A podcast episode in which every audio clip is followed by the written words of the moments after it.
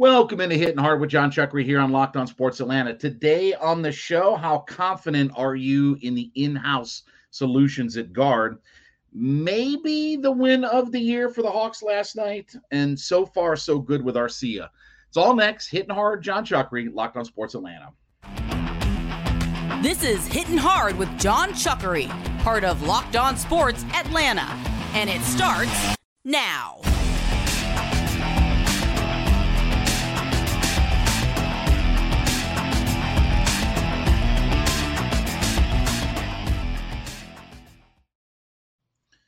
Hitting Hard is brought to you by FanDuel Sportsbook, the official sportsbook of Locked On. Make every moment more. Visit fanduel.com slash locked on today to get started. We ask you to subscribe or follow for free on YouTube or wherever you listen to your podcasts. Get the latest episodes of Hitting Hard as soon as they become available. And then give me a follow on my personal Twitter page at JMCH316.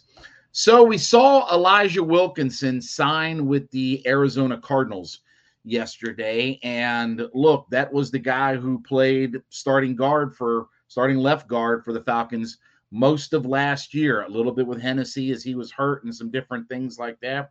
So now we look as far as in house goes for what the Falcons are going to do with, because I don't think that the Falcons are going to draft a guard at eight. Now, maybe they could draft a, a Skoronski out of Northwestern He's obviously one of the more highly touted offensive linemen. People say that he could play tackle or guard. Maybe they could go that route.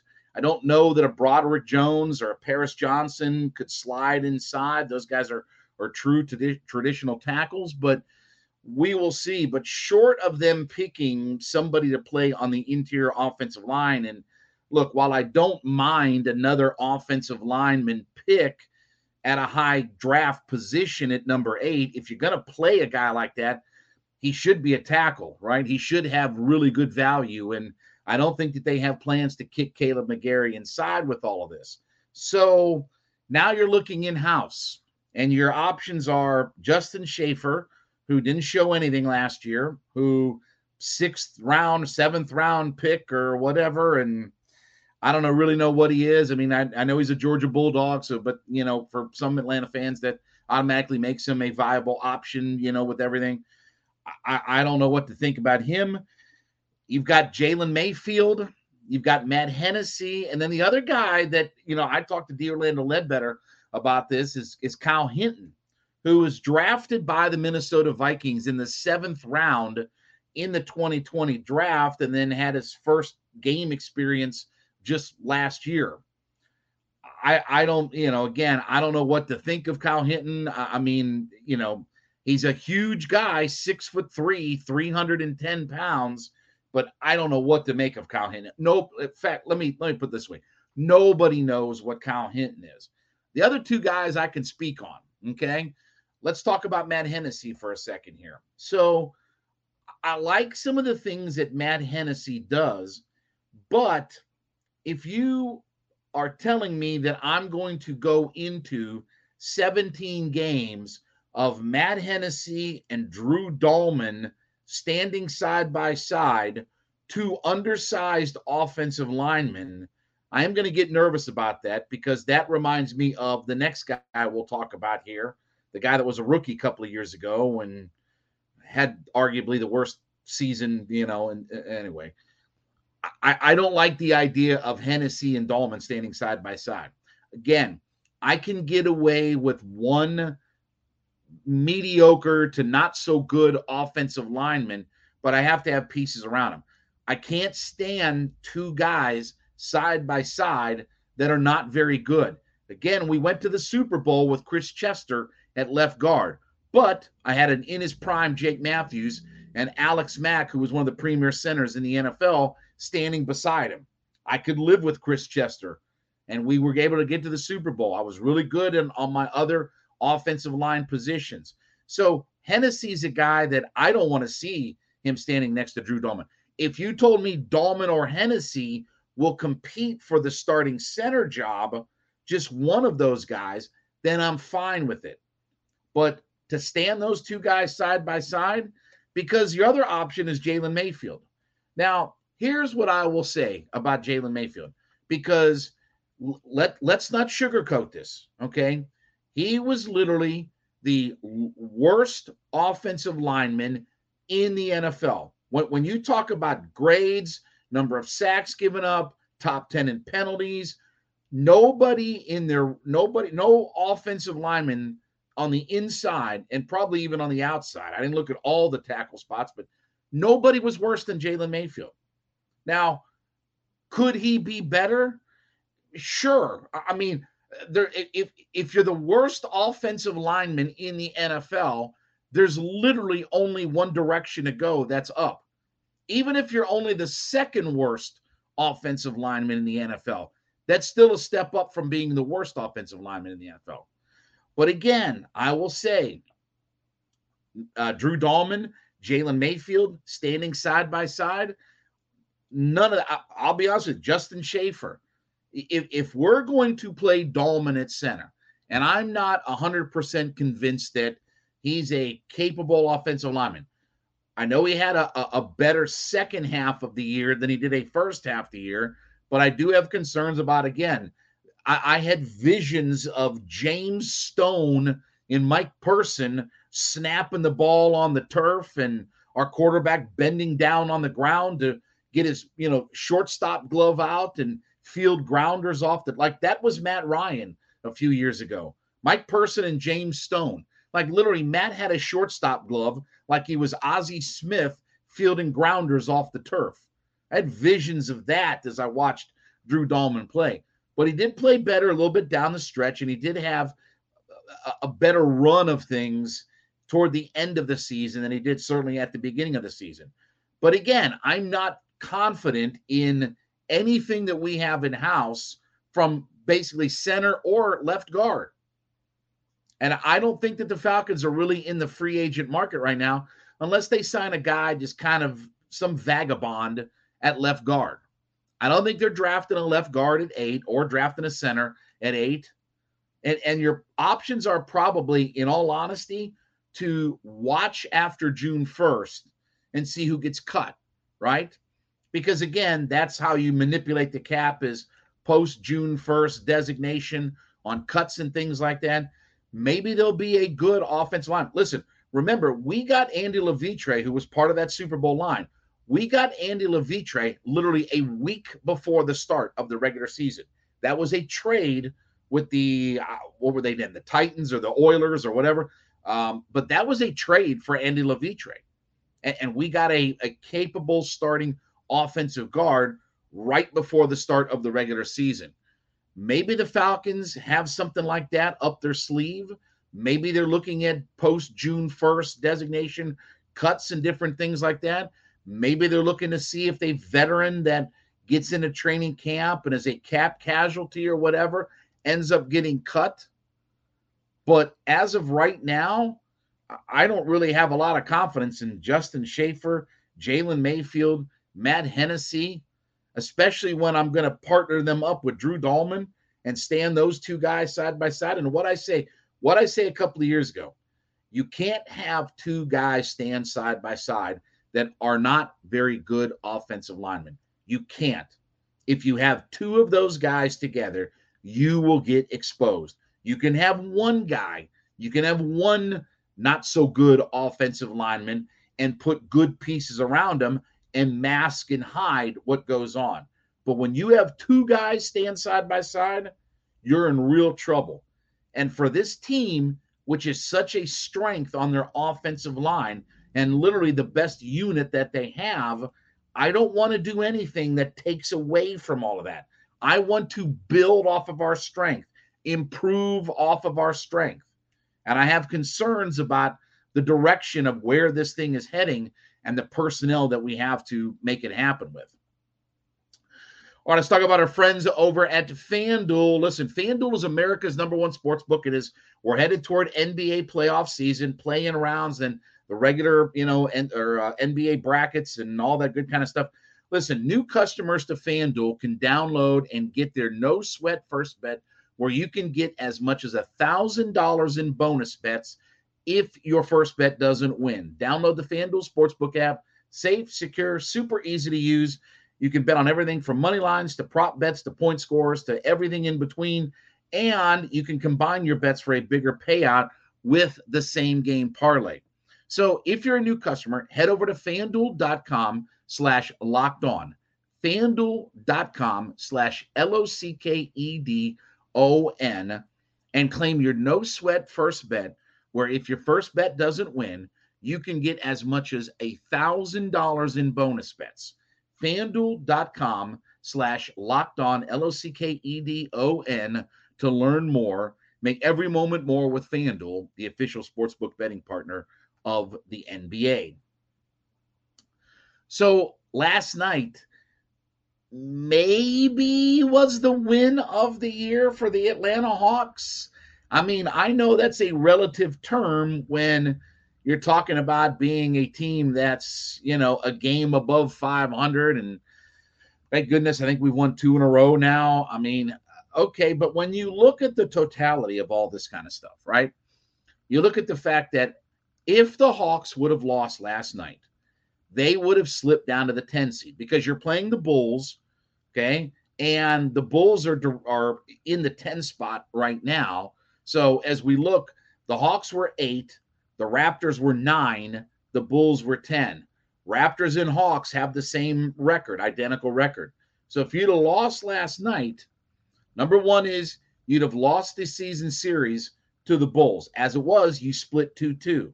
So that's good from a tiebreaker perspective. Okay. So you'd have lost the uh, season series against them. You'd have slipped down to number 10.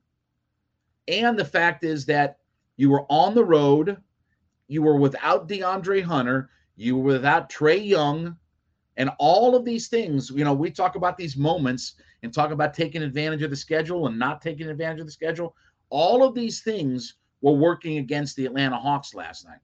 And what did you see? was a really good win 123 105. They kicked the crap out of the Bulls. You saw lots of good ball movement. Bogey was making threes last night. He led the way with 26 points.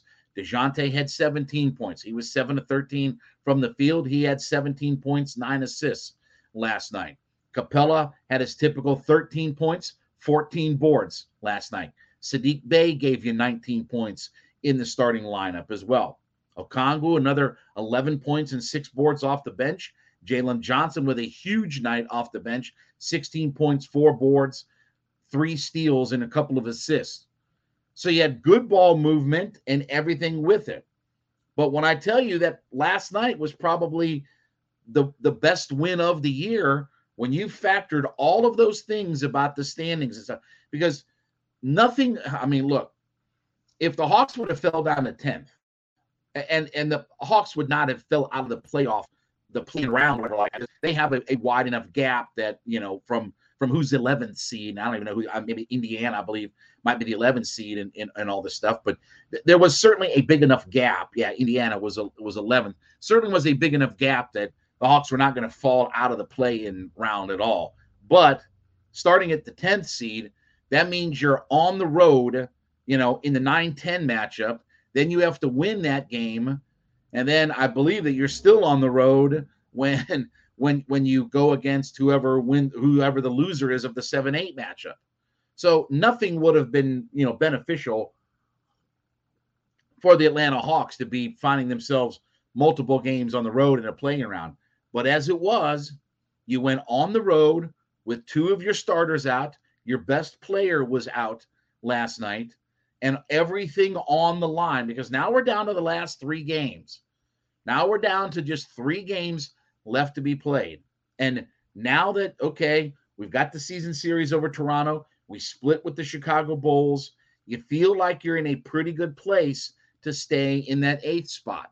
Now, look, again, you know, even nine would be, I, I don't, I don't want to say a disaster, but nine would not be a very good spot to be sitting in just stay at the eighth spot. And last night went a long way to making that happen. And, and you had to overcome a lot of different things. And you know, look, it was a it was a it was a good win over Dallas the other night. You had to fight, scratch, and claw to hang on. You you blew a 15 point lead and all that, but you, you found a way to win that game. and you went on the road and say what you will about the Chicago Bulls. Again, you know, they're another one of these teams that's right around 500, right? They're they're they're really in the same boat as you know Toronto and the Hawks and all these kind of vagabonds that sit toward the bottom of the standings. Now, here's the interesting part. Okay. Now you got to follow it up with a game tonight against the Wizards. Now you got Washington. Now, Washington, I think, is pretty much out of the playoff hunt at this point. But the Hawks are what, two and nine, two and 10 in back to back games, you know, games on the back end of a, of a double dip and games with no rest. And that takes you down into the bottom feeders. Again, their record in back in the second part of a back to back is down with Charlotte and Orlando and Detroit, like at Houston, like you're at the bottom of the barrel. Can the Hawks find a way to win tonight? Look, say what you will. Hawks find a way to win. That would be three in a row. You'd have won a back to back. I don't know how often that's happened. I don't know how many times you've, you've won a back to back. Well, obviously, two times is all you've won. So maybe a little bit of momentum for the Hawks. I don't know if uh, Trae Young is going to be back or not. He had a non COVID illness, but certainly if you can figure out a way to win tonight, you got a nice little three game winning streak going. You'll have won back to back games, you know, on a back to back part of the schedule. And those are all rare things. A win on the road with two of your starters out, a back to back, if you can win tonight. Like those are rare things that have happened for the Atlanta Hawks. That hasn't there hasn't been very many of those kinds of things, and even a three-game winning streak where you can get yourself a couple of games above 500.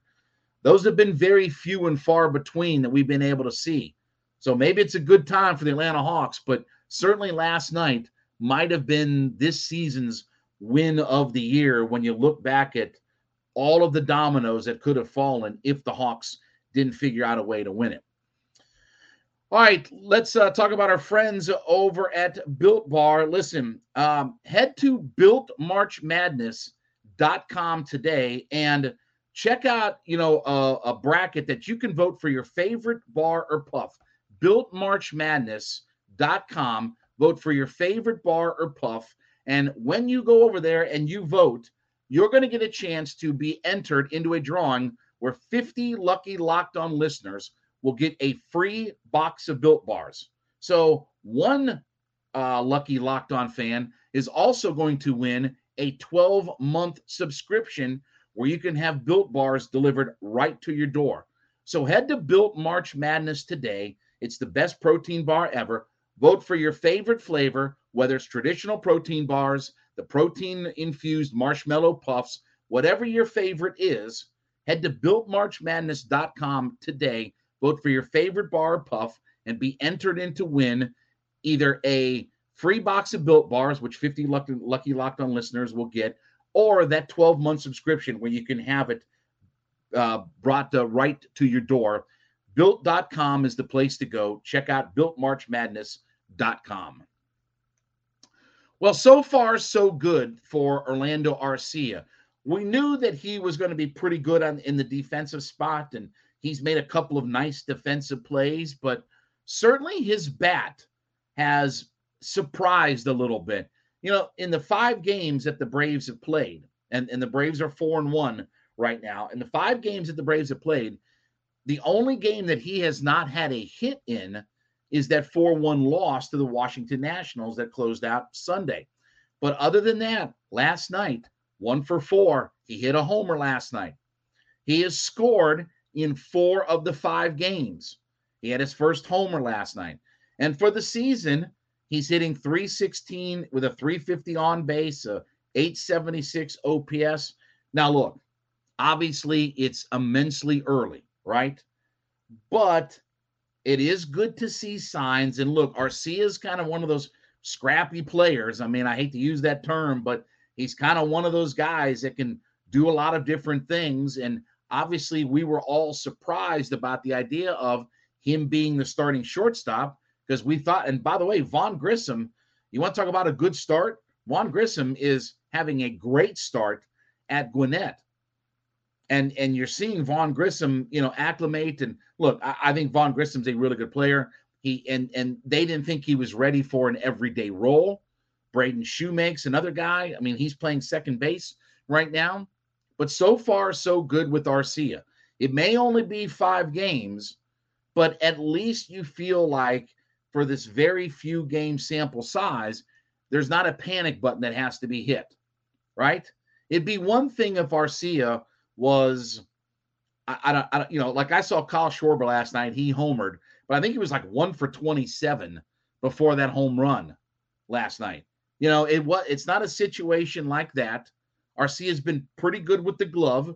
He's made a couple of nice plays out in the field defensively. He's had a couple of, you know, nice little picks out there in the field. We know he's got a good arm. You know, he, he probably doesn't have as much range. And look, you're not going to replace Dansby Swanson. You know, this is not to compare what Arcia is doing to a Dansby Swanson. You're not going to replace both the glove and the production, but you didn't want to feel like with Arcia that you were completely falling off a cliff. Because if Vaughn Grissom isn't ready or Shewmake isn't ready to assume that role, then you couldn't afford to have Arcia at such an important position just fall off a cliff. And a position that, whether you like Dansby or not, for the last couple few years, you have both gotten the glove and you've gotten some good production. He, you know, he's obviously provided you some power. You know, he, he had run driving inability. So again, not not comparing Arcia to Dansby, but the concept of not falling off a cliff at shortstop was certainly an important thing. And Arcia's held his own this year. You know, again, you can't argue with hitting 316, even albeit in a really small sample size. But again, 19 at bats, six hits, a homer. He's drawn a walk. Okay, all good. And let's hope that this look, even if his bat obviously is going to most likely he's not going to hit 316, but even if that just stays 240, 250, right? You can live with that. He's hitting at the bottom of the order. But you can't have his defense fall off a cliff and his bat completely fall off a cliff. You have to get something out of all of your spots in your lineup. And look, the Braves right now are hitting 297 with runners in scoring position. You know, we talked about a lot last year about when they were losing and they were not and they were struggling, how their uh, runners with scoring position batting average was dreadfully low. Well, they're hitting 297 with runners in scoring position this year. So that's a good number. And they're they're obviously pitching pretty well and they're scoring some runs. Braves are all all good right now. All right.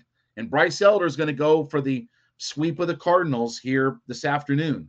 So it's getaway day in Major League Baseball. So Bryce Elder is going to get the ball and hopefully he, you know, pitches a gem he certainly had some great starts down the stretch, but I am encouraged by what Arcia is doing because I wanted to see, you know, our, the last time Orlando Arcia played a regular major league schedule starting was 2019.